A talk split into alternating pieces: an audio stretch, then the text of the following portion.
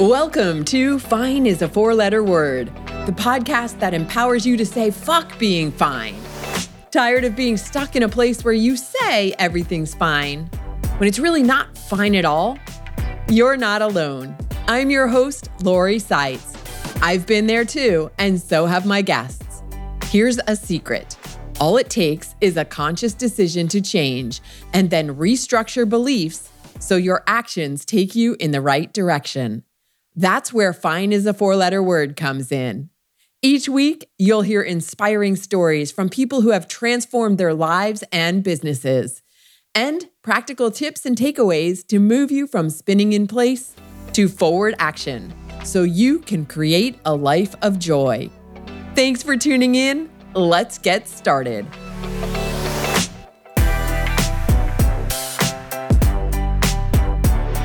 Get ready to meet Christina Langdon. She's a powerhouse entrepreneur, speaker, and executive coach with a fighting spirit. She has over 30 years of experience leading sales and marketing teams at mega media brands like Martha Stewart Living, Omnimedia, and Fast Company. In this episode, you'll hear about Christina's incredible journey of resilience and self discovery. From her childhood lessons on hard work and money, through her parents' divorce, to stepping up as the responsible middle child, Christina has always been a fighter. Her tenacity led her to become the chief revenue officer of Fast Company. But when the job didn't live up to her expectations and her soul was calling out for more, she had to pivot and challenge her past definition of success. After a life changing diagnosis of AML leukemia, Christina took her fighting spirit to a whole new level, launching her own coaching business and writing her book, For Success Sake. She's on a mission to help others achieve their extraordinary goals and encourages you not to wait for a crisis to make a change. Today's episode is sponsored by Zen Rabbit. If you'd like to find peace of mind amidst the chaos and no matter what's going on around you, you'll find a whole bunch of free resources like meditations and articles at zenrabbit.com. And while you're there, if you're curious about how you might stop working so hard and achieve more success at the same time, get a copy of the five easy ways to start living a sabbatical life. It's a short and free guide to working less and living better. Find it all at zenrabbit.com. Now strap in for a roller coaster ride of redefining success, building self belief, and doing the work to figure out who you'd like to become. Hello and welcome to Fine is a four letter word. My guest today is Christina Langdon. Welcome to the show, Christina. Hi there. I'm so excited to be here. I am really looking forward to this conversation. So let's jump right in and start with the question that I love asking people, which is what were the values and beliefs that you were raised with that contributed to making you who you became as a young adult, especially? Hard work was probably number one. My first job was when I was 11 years old. I was watching, I was washing dishes at an uh, Italian restaurant in my hometown. So she had us working early. Um, hard work. My mother would always say, like, you write your own life script. Mm. So she very much was like, you know, you get what you fight for, you work for. There was some um, scarcity around money as well. My mother was a my uh, my parents were divorced when I was 11 and when we moved into our new house, my mother had this beautiful black and white picture book. It was one of those big $70 books that you'd buy at the Barnes and Noble now. And it was yeah. on our coffee table in our living room. And the name of it was The Bag Ladies of New York City. Mm. And so I think that that's where some of my money mindset uh, came from as well. So hard work, perseverance, and uh, and make make your own money. So yes, we, we were talking in our pre show conversation. I don't know if this came up, but uh, my parents got divorced when I was 11 as well. So it's just that's that that age where you're in between, like you're not a kid, but you're learning about stuff, and it, it's really impressionable. I heard you say your mom taught you that you get what you fight for. Yes. So did you always feel like you had to fight for everything that you needed you know, have? yeah. I think that I have I felt like I was fighting for everything growing up. And I, I have a new relationship with that now. I think that's changed as I've done a lot of work. Um, but I do think I had, I felt like I was fighting. Some of it was survival because my mother worked very hard my senior year in high school. She traveled 50 weeks out of the year. She would not the whole week.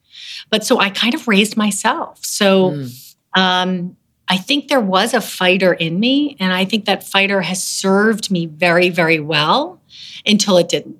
Right. And I've had to like redefine that relationship between having the life I want without the fight. Mm. So it's it's a work in progress every day. yeah. Yeah, right. Exactly. Did you have any brothers or sisters? I had an older sister who's six years older. I have an older sister who's six years older, and I have a younger brother who's five years younger. So we had some distance between us. So my sister was out of the house during my teenage years. Uh, and while my mother was traveling, I was really, I was really, you know, the the person in charge. That's a lot for a, a young kid, you know, a kid in high school who wants to have no responsibilities, and you had to right yeah. So there was a lot of responsibility, but then I would say, you know, the good part about it is it's what kind of defined who I was. I took responsibility very, very seriously at, at a young age and started creating the life that I wanted at a very young age. So some of it's really, really good, served me really well, and created the success in my life. And some of it was also very hard, but it really made me who I am. Absolutely. I'm not saying that any of the anything any of us have been through is to look yeah. back and go, I wish it had been different necessarily yeah. because yeah, it did make us who we are. So then how did that that outlook serve you or not serve you as you started getting into a career?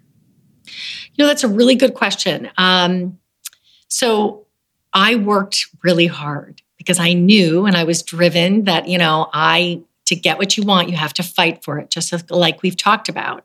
So I graduated college. I went out and I got my first career. I wanted promotions. I was going to work very hard for what I wanted. I ended up getting the promotions. I worked for uh, a public relations firm right out of school. And then I got to work for Time Magazine. Then I went to work for Martha Stewart for 20 years. And there I had a successive rise in different titles. Um, I was there for almost 20 years. I ended up, I was associate publisher of her magazine, Martha Stewart Living, for many years. I was the publisher of Body and Soul magazine. I was also the publisher of Everyday Food. So I was leading the sales and marketing division of the company. Uh, and I was clawing. I was going up that corporate ladder, right? Uh, hear me roar a little bit. And my last job in media was as the chief revenue officer at Fast Company. And so I had like ended up in the C suite.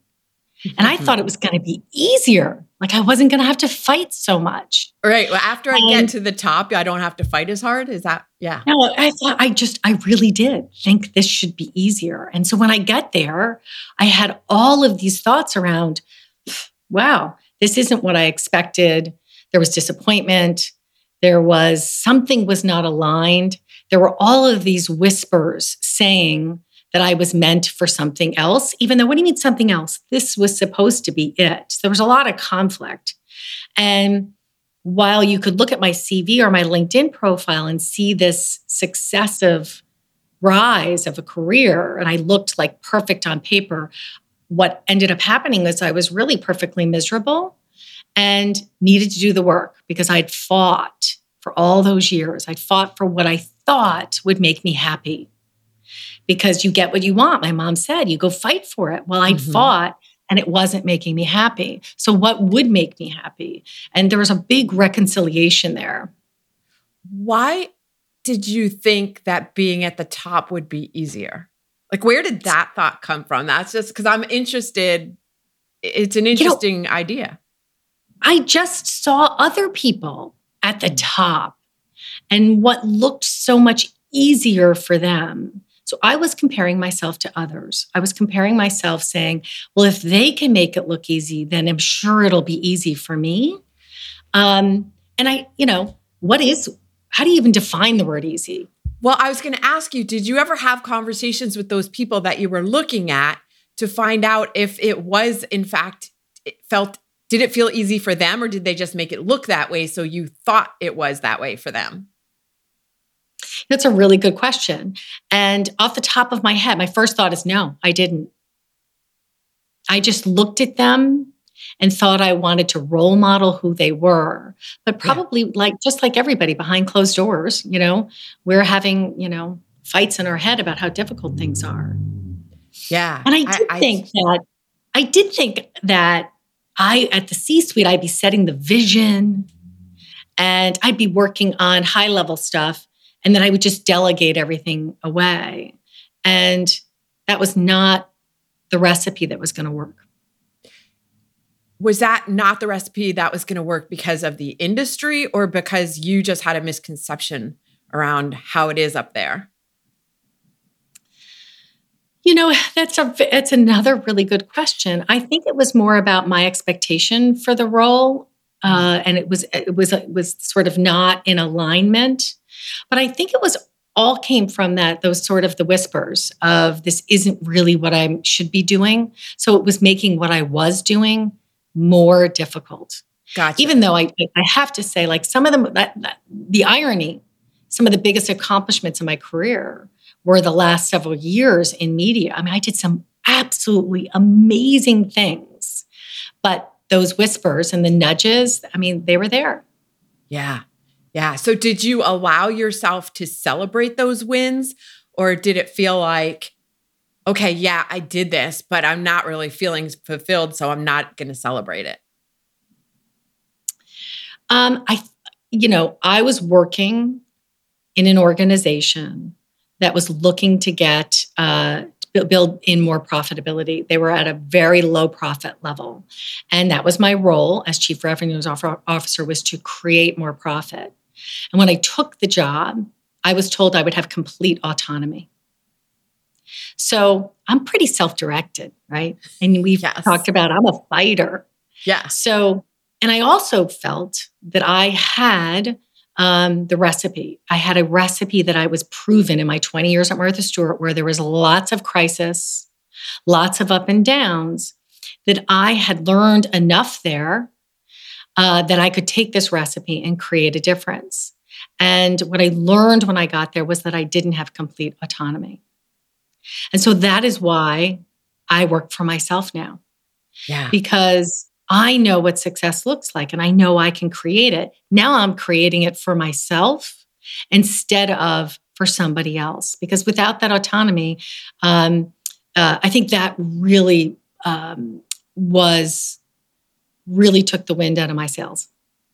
Yeah, I can imagine it would because if you're promised something and that's and something as important as autonomy yeah and then you don't get that that's a big blow to your uh, drive to i'm not going to put as much like into it ex- as yeah, yeah to drive to my expectations to how i ended up showing up like so so much and and what's so interesting is while i was frustrated from that I wasn't I wasn't given the autonomy. I didn't really recognize it until after I left. Hmm. Awareness is so powerful.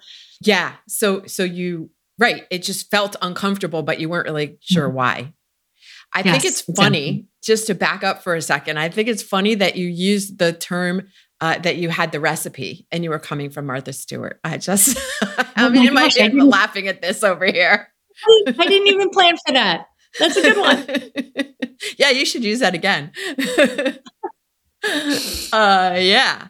Okay, so you, how long were you at Fast Company, and how, what what was the the the turning point where you went, all right, this isn't what I thought it was going to be. I need to leave and go find my oh, find what well, it is that I need to do. What my soul is telling me. I probably would have liked to have made the decision myself. Oh. So I ended up I ended up getting ex, I call it exiled because I think I like that. I was exiled from Fast Company. So Fast Company is owned by a company that's called Mansueto Ventures, and they also own uh, the Mediabrand Inc. So right. essentially, I worked on uh, the business side, advertising uh, and marketing, and they combined the two. Uh, leadership divisions from both magazines into one. So the woman was um, was exiled. Okay.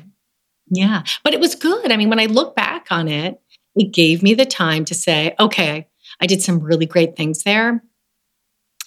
And I also was in a bit of conflict. So it gave me the time to say, okay, let's really do the work. What, where was the conflict coming from? And what do you want to do next? And a lot of people thought I would just go and get another CRO job or a big name job in the media business. And I loved media. It wasn't I didn't love media. I just didn't love what I was doing. I cared less about the quarterly numbers and I cared more about the people mm. and getting the people to see what they couldn't see for themselves and getting the people to see what they could see a little bit more clearly. So I was I was given the time to figure out what I wanted to do with myself. And it, you're so talking about gift. the people on your team. Yeah. And all that had always worked for me. Mm-hmm. Like I knew I could lead very high performing teams. It was something that I'd done. So, you know, I went from the dishwashing at 11, right? And I took a leadership role by 13. I was the manager of all the, the, the waitresses.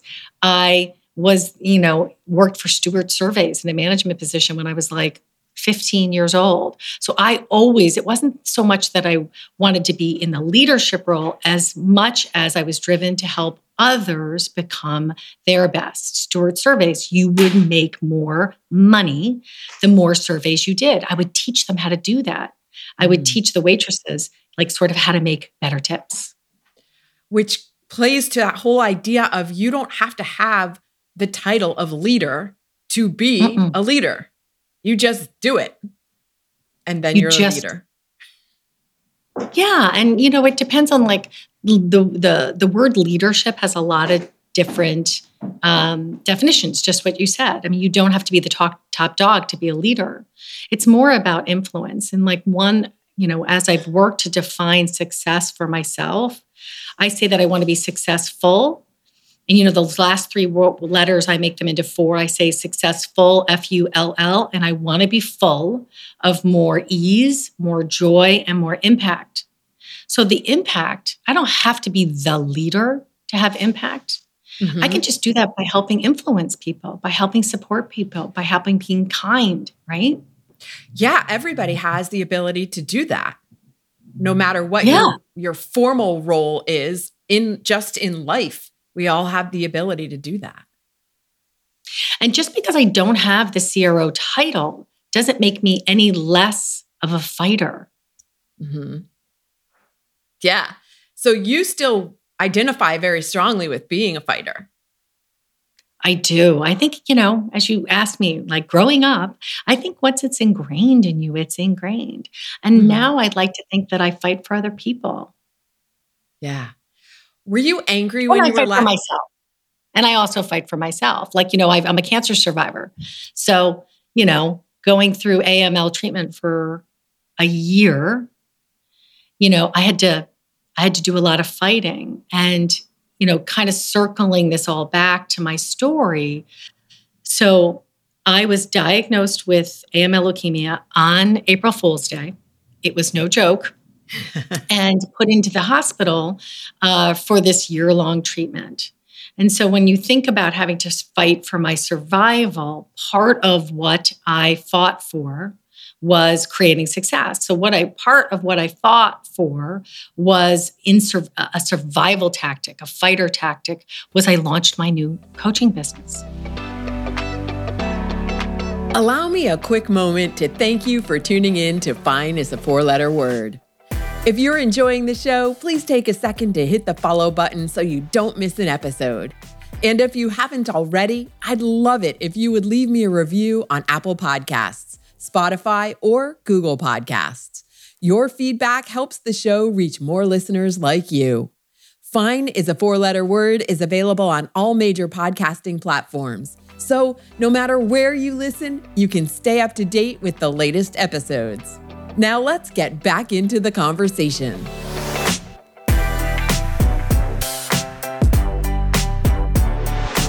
First of all, how long after you left or you were exiled from Fast Company where did you get that diagnosis? And the other question I was going to ask is were you angry when they exiled you? Or did you immediately see it as an opportunity? Like the universe was giving you the opportunity that you had wanted but didn't know? No, I mean, full transparency is that didn't come for a little bit. Okay. Even though it really was the gift. You know, when I was exiled, I was like, wait, you don't know. This is this is all coming around. This is all happening. There's so much more to do. So I think where my disappointment, my anger came from was what a missed opportunity. Their letting me go felt like a missed opportunity because I knew we were like minutes away. I had made such an inroad. And of course, the quarter and the, the the year after I left was one of the most successful years that brand had ever had because I had done all the right things to help the team come together to create a more successful enterprise. So I think it was more about like it felt like a missed opportunity because I was so close. Mm-hmm. Um, and it probably took me, you know, a little bit to to get over the disappointment. But I knew being the fighter, right? I knew that there was something more for me out there. Okay. So then, how soon or how long after you left there did you get that diagnosis? It was about a year later. Okay. And what were you doing and in that year span? It's a it's a good question. My husband and I opened up, we bought a local business. And um, we decided that we wanted to do something that we no longer wanted to, to commute to New York City, that we wanted to do something that was local, that was actually within the community. And we wanted to make that our next chapter. So we bought this existing business that had been um, going for 10 years. And when we took it over, we were actually drinking like from the fire hose, trying to figure out, um, you know, how to run this, this local business. And I got this phone call from, and I knew, by the way, the whispers I was talking about earlier, the whispers were going louder and louder. Like, I've got mm-hmm. to figure out what my purpose is. And, you know, fine is not a four letter word, right? Oh, fine is a four letter word. I felt Absolutely. like purpose is like a four letter word too, right? Yeah. And, you know, it was like, and I, I think, the, you know, for F's sake, I wanted to figure out what my purpose was. And, I got a phone call from somebody who I'd worked with at Fast Company on my cell on my cell phone and she said that she wanted to make sure that she reached out to me. I was one of the few people that she'd reached out to since she had had this horrible uh, concussion which put her behind closed doors for about a year because it was her ninth her ninth concussion. Oh my gosh that's a lot. So she's like i had a lot of time to think and i wanted to reach out to you to let you know that you changed my life both professionally and personally. Why aren't you a coach? You have the ability to help people. I mean, it was it was crazy, and it sort of like kind of opened me up. It sort of cracked me open. It was like I've been toying around. Like I would make fun of myself um, because on any given day, working for Martha Stewart and all of the challenges and crises there, you could find me at the 40 uh, the 46th Street Barnes and Noble in the self help and personal development aisle. So I had this like sort of knack for uh, the personal development, executive development, leadership development um, space. And so when she said it, it a little bit cracked me open. And so the I held my first workshop.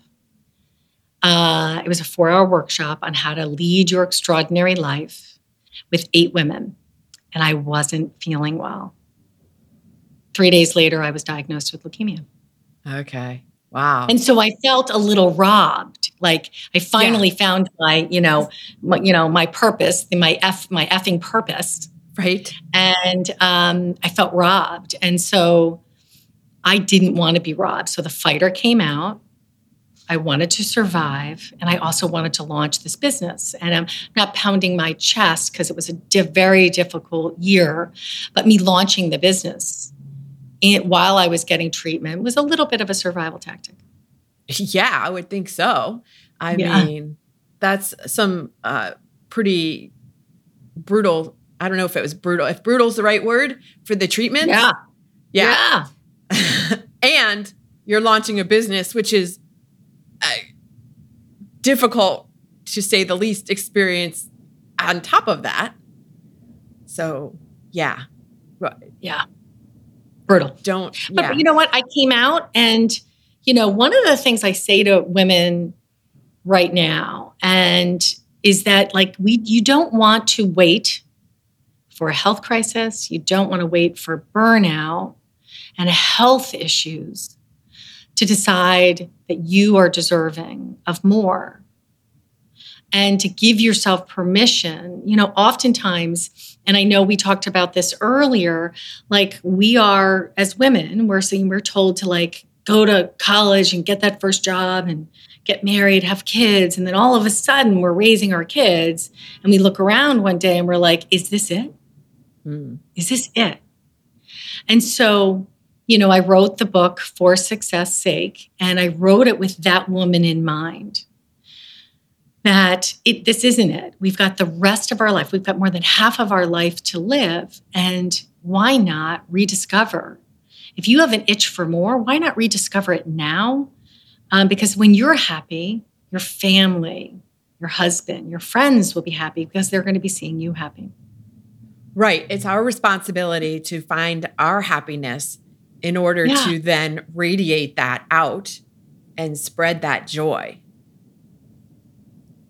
So many people, and I've had so many guests, and I've heard it, you know, because we read the same kind of books and listen to the same kinds of podcasts and stuff about not waiting for a crisis to make a change. Mm-hmm. And yet, still, so many people are like, yes, yes, yes, I hear that, but they don't actually take it in, they don't actually follow it until there's a crisis.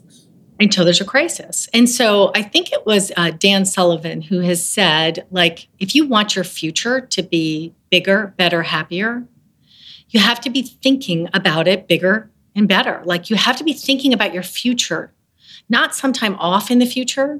Mm-hmm. It's not out there. You have to start creating it today. And when you think about a better, a bigger future, you start making decisions that are bigger and better.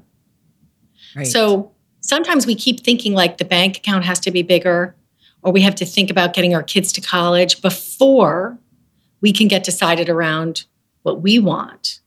And if yeah. you just think about, for me, what worked is I just thought about what was possible for me in my future. What's possible when I'm happy? Who will I become when I give myself permission that I want to create something different?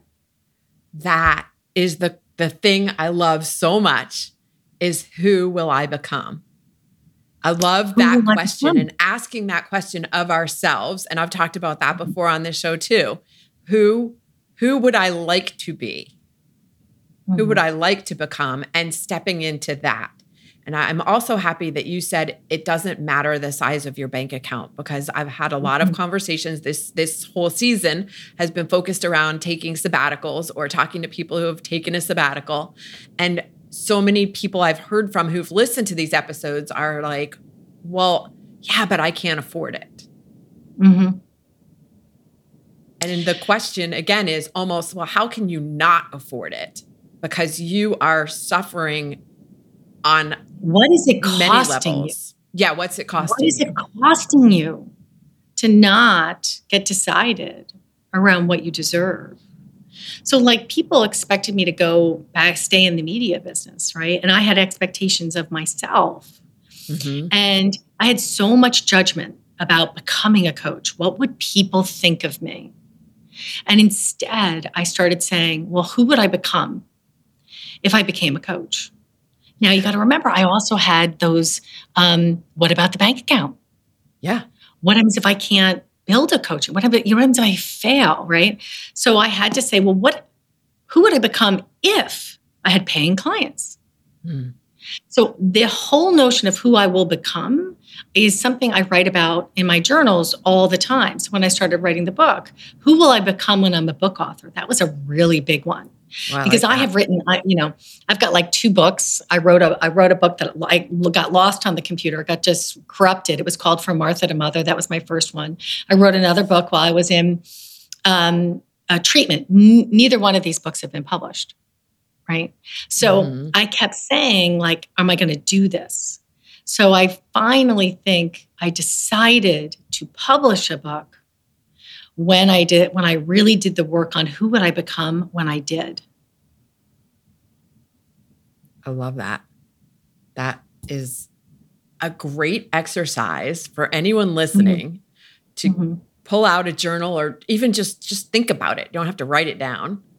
Who will I become oh. when I reach that ideal situation. And you know what? Another um, prompt I use a lot is um, who will I become when I break my own glass ceiling? Ooh, I like that. We all have these glass ceilings. Like I, I've said it here on the podcast, like my glass ceiling. I was thinking, well, do I have to stay in the, the media business? I was thinking the media business was my ceiling. When in fact, I broke through that thought to become a coach. And who would I become by breaking the glass ceiling and actually publishing a book? Like, all of a sudden, when I wrote about it, I could see it. And as soon as I saw it, I couldn't unbecome it. Yes, yes. It's that whole idea of I have to see it to believe it mm-hmm. which isn't always correct. So building belief is one of the hardest things I've ever I haven't you know, we've talked about me being a fighter, but I've never believed in myself until mm. recently. It really took a long time for me to build belief that I was the creator of my destiny, just just like my mother was saying, right? And I finally started believing in myself um, after I did the work to, you know, one of one of the quotes I say is you are the biggest influencer in your life. And when you recognize your influence over you, it's a game changer. So I when I finally started believing myself, I said, okay, how do I want to influence my life? And I broke it down into really small, easy, bite-sized steps. And I created influence over myself to create what I wanted. And looking at and thinking about and writing about okay, where's the evidence of my belief? Where have I already created it? Dan Sullivan um, and Dr. Benjamin Hardy have written a book that's called The Gap and the Gain. Yes. And they say that your success, you've already created your success. Your future success will come from your past success. So when I'm building belief, I look back on the success that I've created to see where I can pull from it to build belief about the future I want to create. Is that how you work with your clients too? Because that's a mm-hmm. really difficult thing to do on your own. Because we have blinders or, or yeah. blind spots about our own success. Yeah. And the first place you have to start is defining what success looks like. And when Absolutely. you decide, when you when you actually define it, because most people don't. Most people spend more time planning vacations than they do defining what success looks like for them. Because we know it's not money, we know it's not things. It comes from a decision that you make about how you want to feel. So I work with my clients to help them build belief and find the evidence of what they can create so that they can believe in their results ahead of time. Yeah, you know, I I like that. Who was it? It was one of my past mentors who said something to me about believing in me until I could believe in myself. Like he was yeah. holding the belief in me for me until mm-hmm. I could see it myself, until I could get there. And that's and when what you a, a great coach it, does for you. Yeah. And when you saw it, what changed for you? What was different? Well, then I could step into being who he was already seeing me as. Isn't that amazing? Yeah. Yeah. And but and this is again why people need coaches to help them get to this place. Like I say this all the time. It, it's really difficult. So you were talking about doing that you had to do the work. Mm-hmm. Were you working with the coach? What were you doing when you say you were doing the work to figure this out? Um, I had my first coach when I was back at working at Martha Stewart, and she was really out there. And I resisted at first. And when I started realizing, why am I resisting? The company is paying for this coach. How about embracing it? What would it look like if I embraced it? So I coached myself. I'm being coached by this crazy coach. And she okay. was amazing. I look back and I'm like, oh, but it, it really was like, oh, look what she's doing. She's changing people's lives. So that sort of gave me like a little bit of an appetite for it. But when I did the work on myself, I was so tired of myself. That's the other thing. Stop waiting till you just get so tired of yourself, you know, to start believing in yourself. So I did the work. Um, I went back and got certified um, in leadership coaching. I got certified in emotional intelligence.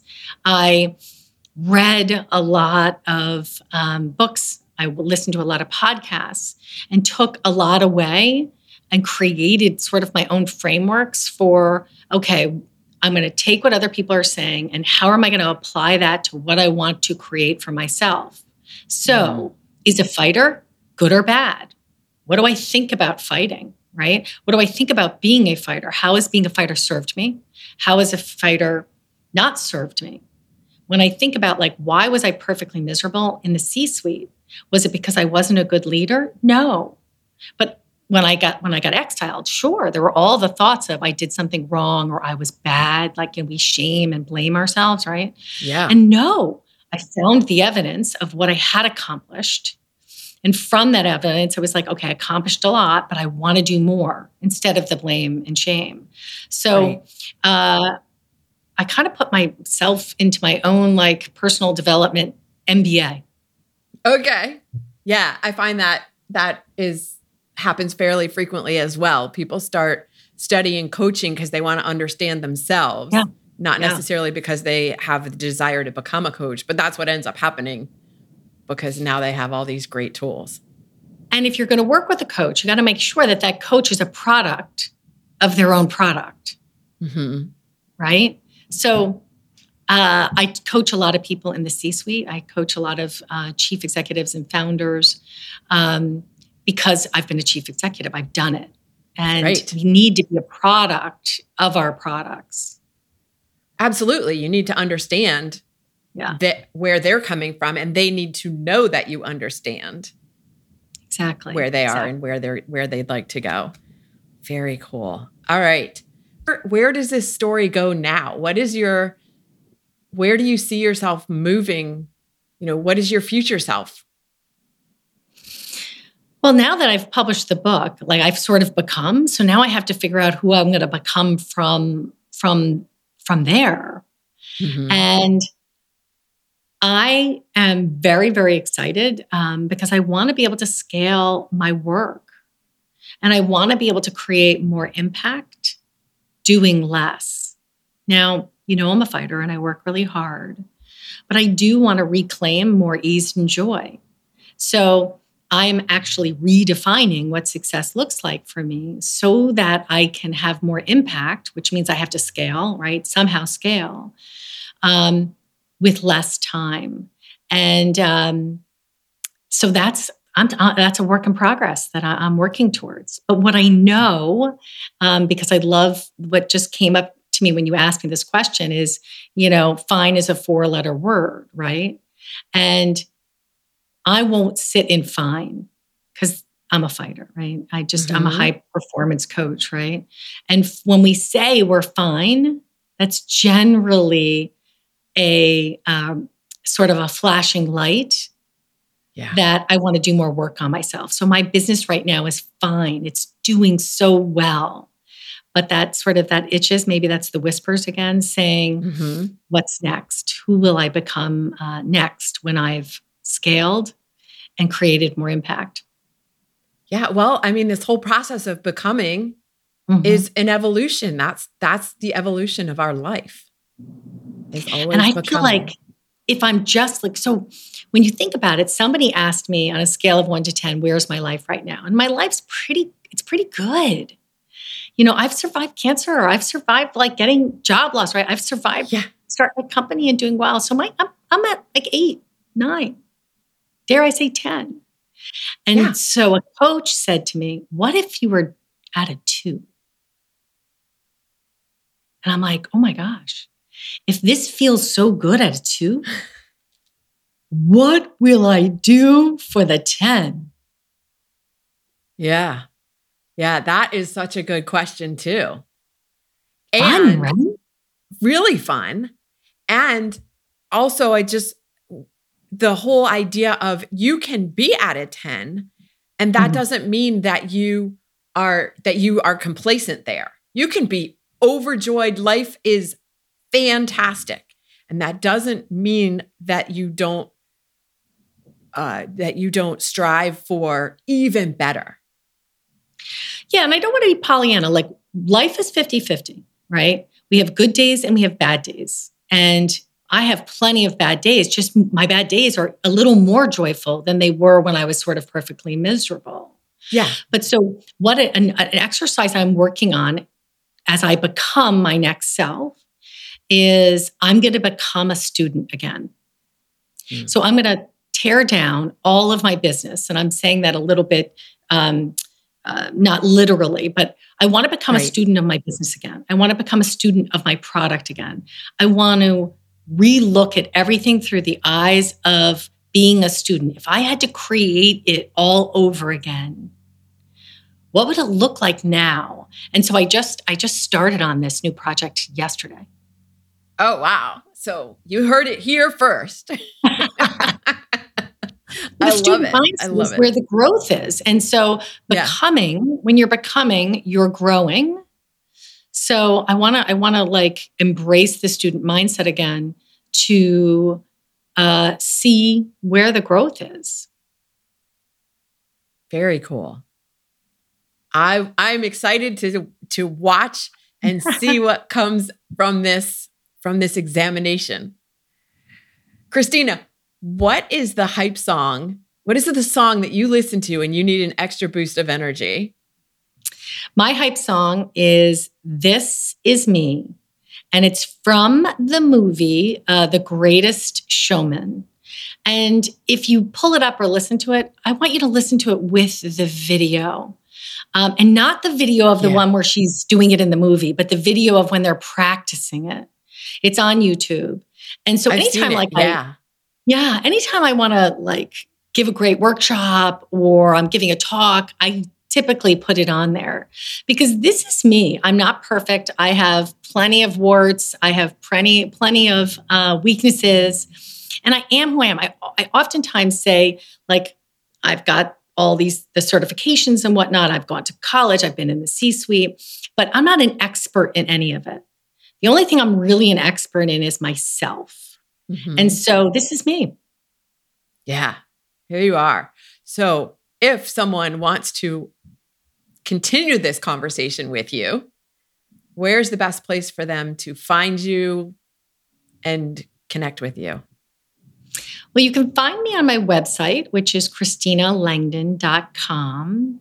But if you want to continue the conversation, you can uh, subscribe to my uh, newsletter. I put out a newsletter that's called Sunday Sunshine, and it comes out on Sundays because oftentimes we get that the, the the Sunday scaries when we're thinking about the work week ahead. And mm-hmm. so I mm-hmm. drop a message into your email every Sunday to help you think about creating the work week ahead that you want so you can subscribe on the website and you can find me on Instagram at Christina Langdon Boss Lady.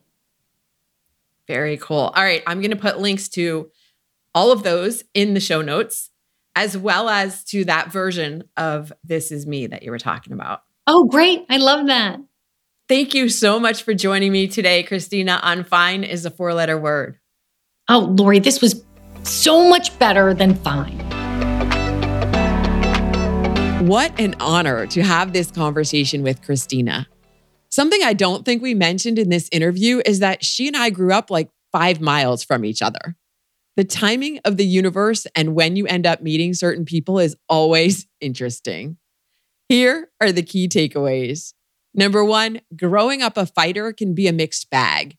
You get what you fight for, but what you get might not make you happy. It's important to cultivate a life where you don't have to fight anymore. Number two, a title is not required to be a leader. You just have to lead. Number three, don't wait for a crisis to decide that you are deserving of more. If you have that itch, the time to discover what's calling you is now. Number four, life is bigger than the size of your bank account. Instead of wondering how you can afford a sabbatical, ask yourself what is it costing you not to take one?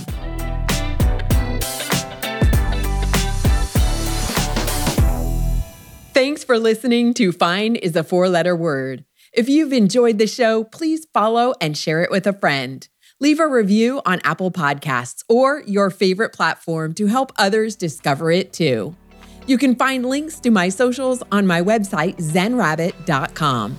And before you go, take a moment to reflect on what you're grateful for today.